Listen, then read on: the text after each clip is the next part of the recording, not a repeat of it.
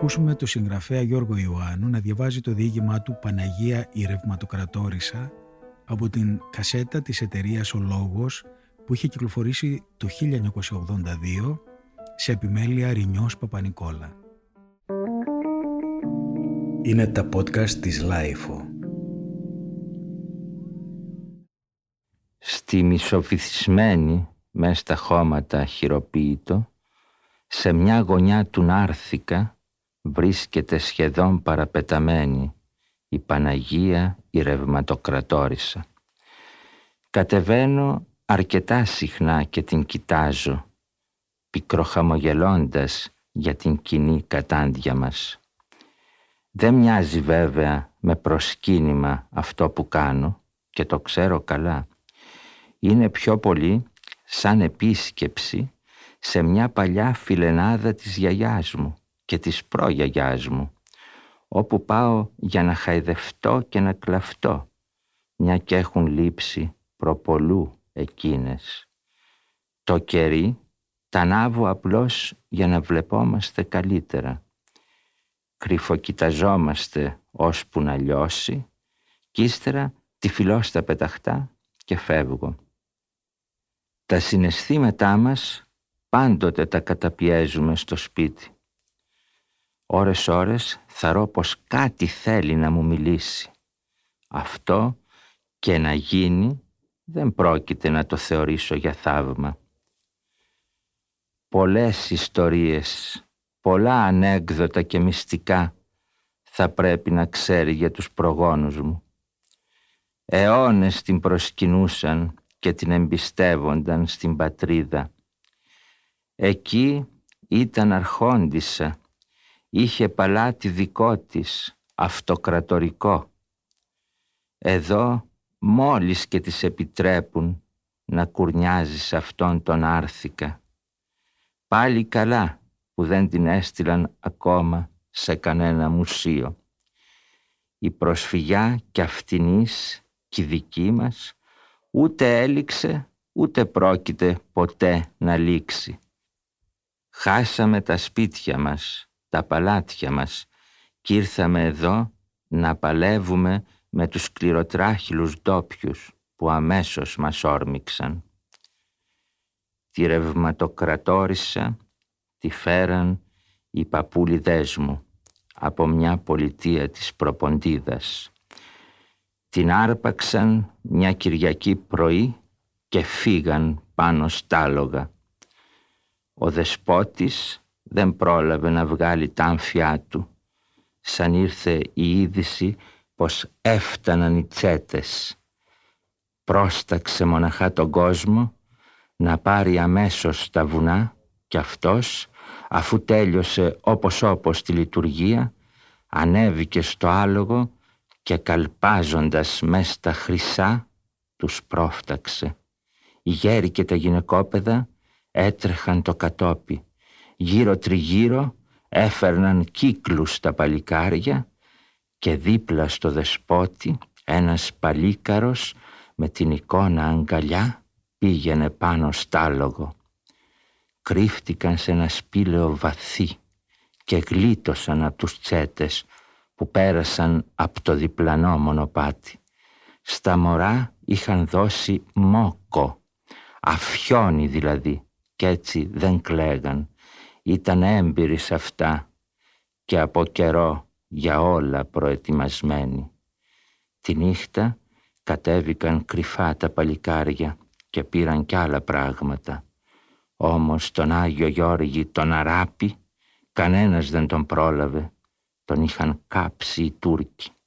Έκλαψε ο δεσπότης σαν το έμαθε και πήρε την απόφαση να τους οδηγήσει πια στην ελεύθερη πατρίδα. Σε δυο-τρεις μέρες τραβώντας συνεχώς κατά τα δυτικά, έφτασαν στον Εύρο και διάβηκαν σαν λιτανία το ρεύμα. Η ρευματοκρατόρισα συγκράτησε και πάλι το πολύ νερό. Στη Σαλονίκη τους πιο πολλούς τους τρίμωξαν στην αχυροποίητο ή εκεί γύρω. Οι Τούρκοι είχαν μετατρέψει για αιώνες την τεράστια εκκλησιά σε τζαμί Κι έτσι την είχαν μαγαρίσει. Μπορούσαν λοιπόν να τη μαγαρίσουν λιγάκι και οι ανικονόμητοι πρόσφυγες.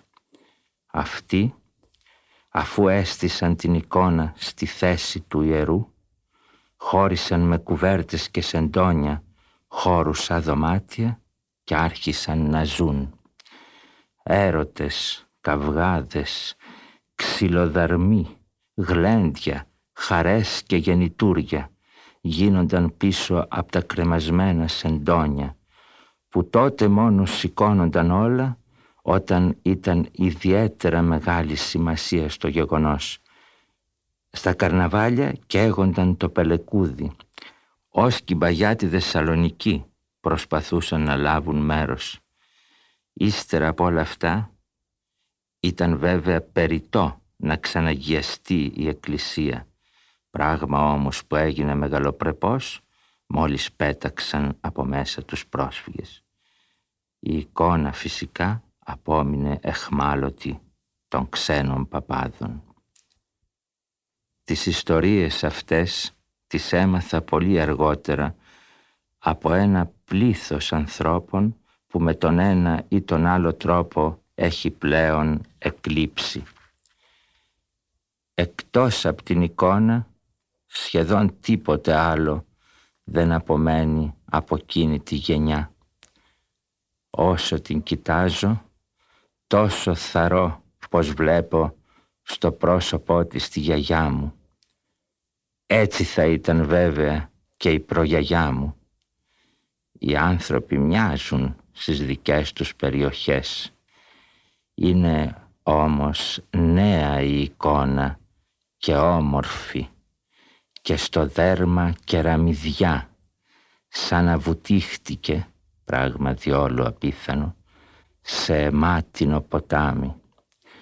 Πολλές φαγές θρυλούνται στα παλιά τα χρόνια. Ο παππούς μου είχε μάθει από τον πρόπαππού μου και πάντα κοίταζε την πλάτη του αρνιού προβλέποντας τα αίματα, τις πίνες και τις δίψες.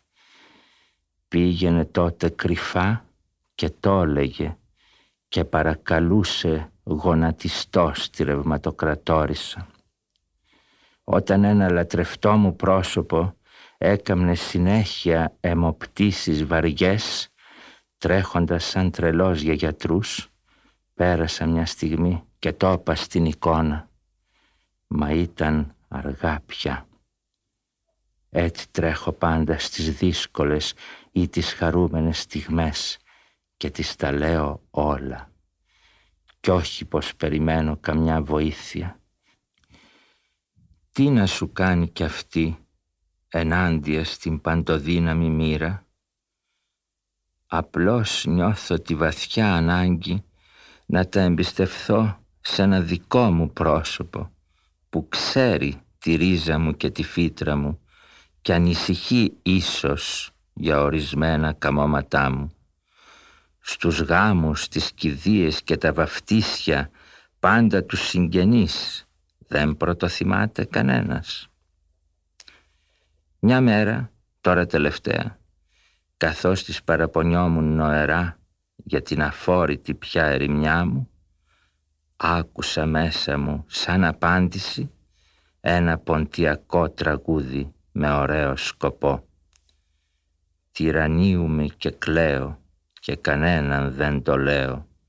Σ' έναν έμορφον κορτσόπλων τα παράπονα θα λέω. Την είδα σαν να μου έγνεφε ενθαρρυντικά, ίδια η γιαγιά μου, που ως τα τελευταία της έλπιζε για δυσέγγωνα.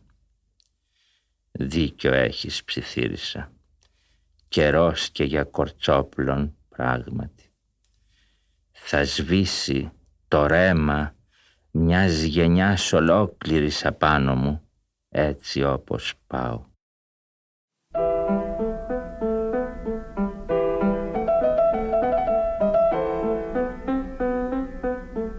Ακούσαμε το συγγραφέα Γιώργο Ιωάννου να διαβάζει το διήγημά του «Παναγία η Ρευματοκρατόρισσα» από την κασέτα της εταιρείας «Ο Λόγος» που είχε κυκλοφορήσει το 1982 σε επιμέλεια Ρινιός Ποπανικόλα.